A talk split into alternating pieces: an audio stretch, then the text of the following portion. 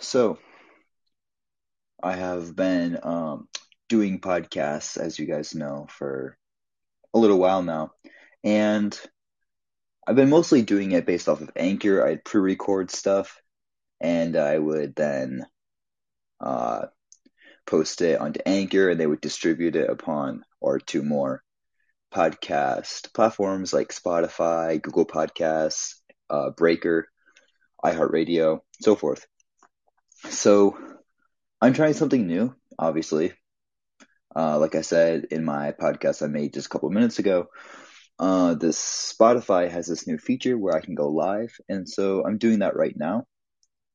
I am going to have them email me my uh, recording so that I can maybe I will be able to post it onto other podcast platforms as well.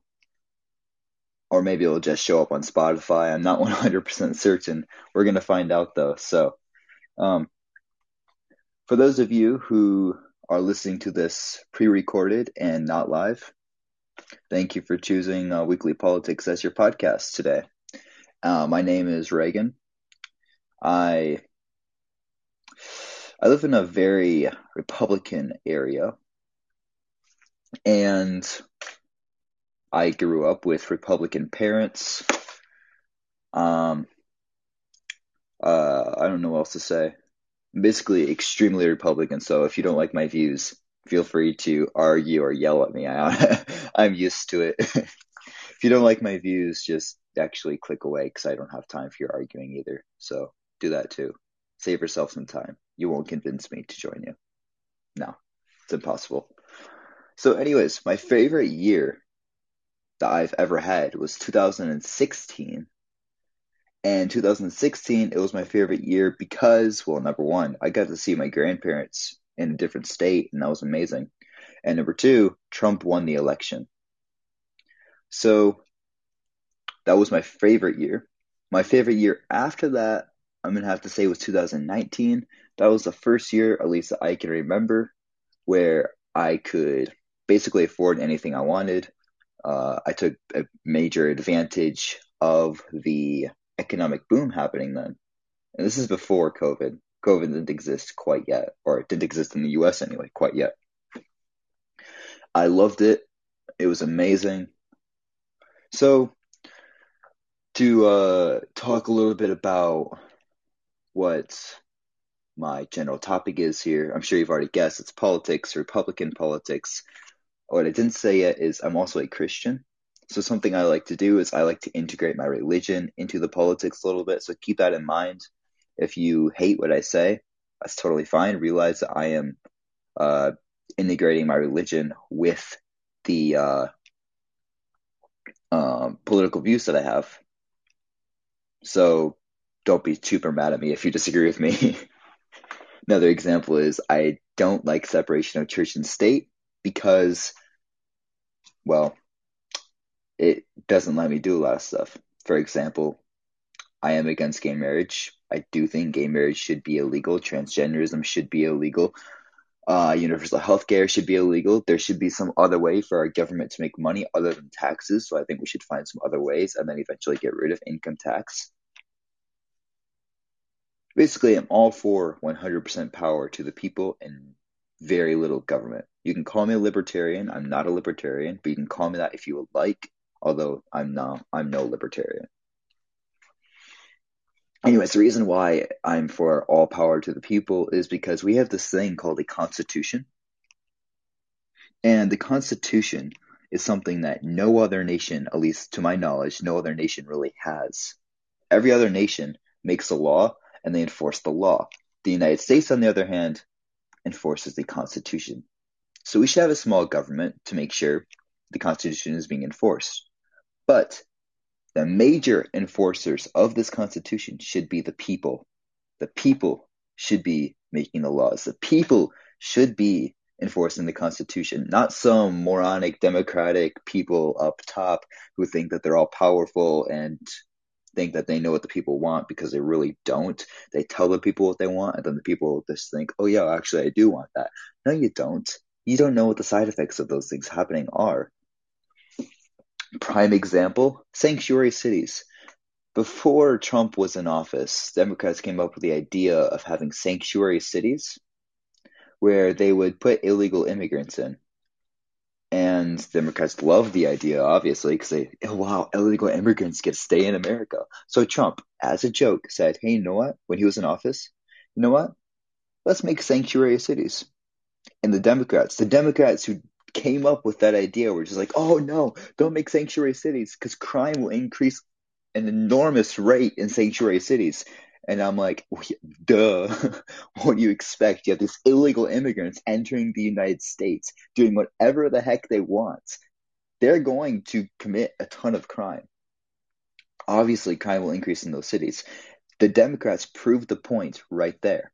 They proved right at that moment that illegal immigrants do nothing good for this country. They only support illegal immigrants entering this country, number one, because Republicans don't, and number two, because they think it's out of love and kindness that letting people into this country does. No, you're not loving anyone when you let someone into this country. What you're doing when you let someone into this country is you're actually causing drama. The real people in this, uh, the real people in this nation, the real citizens here, they're getting harmed by these illegal immigrants entering the country. They're being harmed by illegal immigrants coming in with fake IDs, uh, stealing people's social security numbers, all this nonsense. So there's no love there. The question is do you love the illegal immigrants more? Or do you love the citizens more? Because when you take the stance of letting illegal immigrants into the country, you're taking a side. You're taking a side. You're joining the illegal immigrant side. You're saying, hey, I love the illegal immigrants more than I love the American people who are actually citizens here. On the other hand, if you simply say, you can enter this country if you do it legally, then you're amazing. If you simply say that, if you simply follow that, you are not taking a side. You're simply following what is right. You're following what is right. You're saying, hey, you can't illegally come here and hurt people. And I don't mean to hurt you either, but you can't hurt the people here. The only way for you to come in is if you open the door. There's an open door right here. Come on in. Yes, when you're here, it does take a while for you to become a citizen, but you can legally stay here under a visa.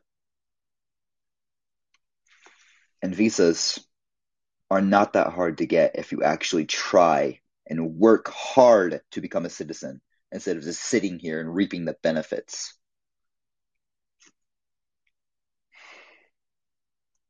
There are thousands, maybe even millions upon millions of illegal immigrants coming every year.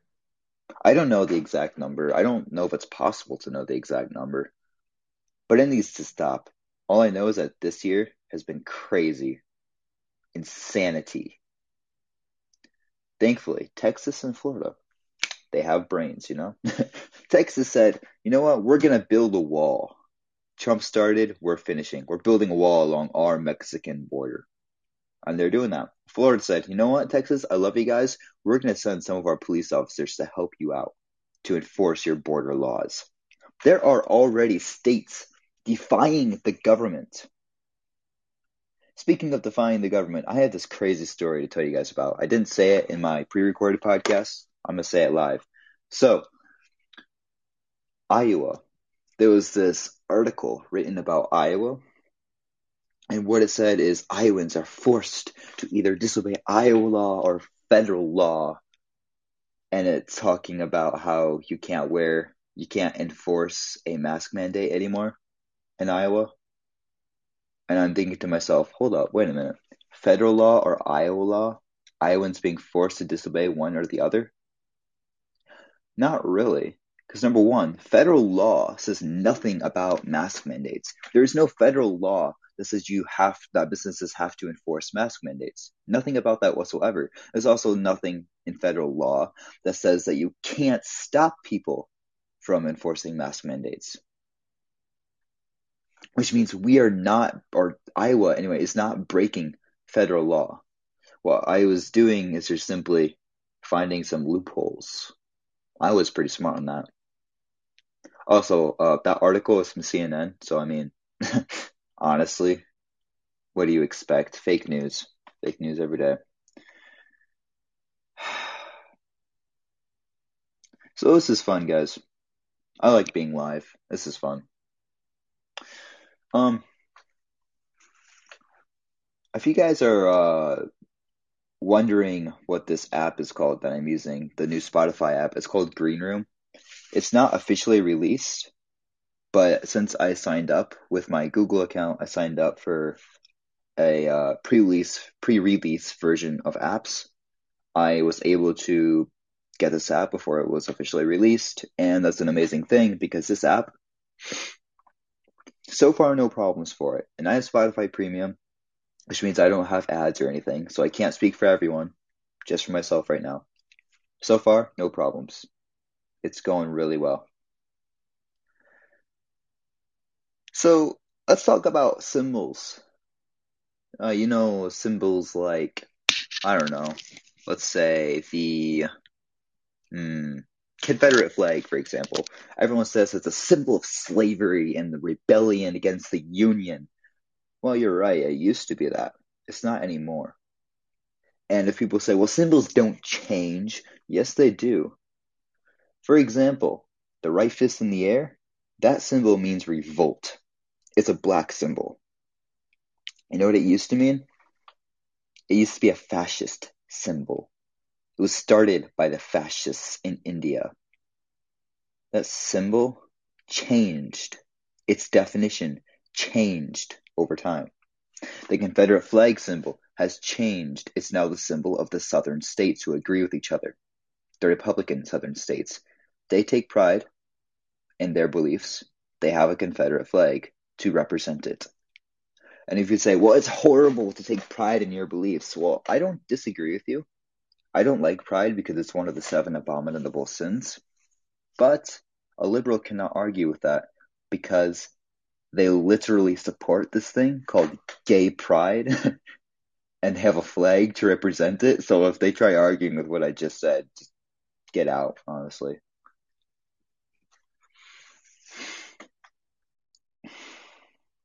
Symbols change, like I just said. The statues in the South, they're no longer a symbol of slavery and rebellion. They're a symbol of what the South can do.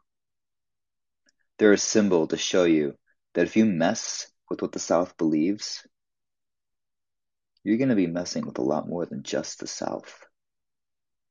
You're going to be messing with some extremely intelligent strategists also, the South owns most of the guns, I'm pretty sure, so honestly, you wouldn't want to fight with them anyway. And the reason why they own most of the guns is because most of the Republicans are down there, and the Republicans own most of the guns. so, yeah, kind of um logic right there. So, guys, I'm just about done now. Uh, this uh, live podcast has been going on for 13 minutes and 35 seconds, 36 seconds, 37 seconds. Basically, you get the point. I kind of like this. I'm definitely going to keep doing this. We'll see what happens in the future. Um, again, if you have any questions, uh, you can email me at weeklypolitics at mail.com. If you like this, please share it with your friends who you think should hear this. Uh, hit the follow button on whatever podcast platform you're on or Spotify most likely, because I'm pretty sure this will only go on Spotify. And yeah. Have a nice day, guys. God bless you.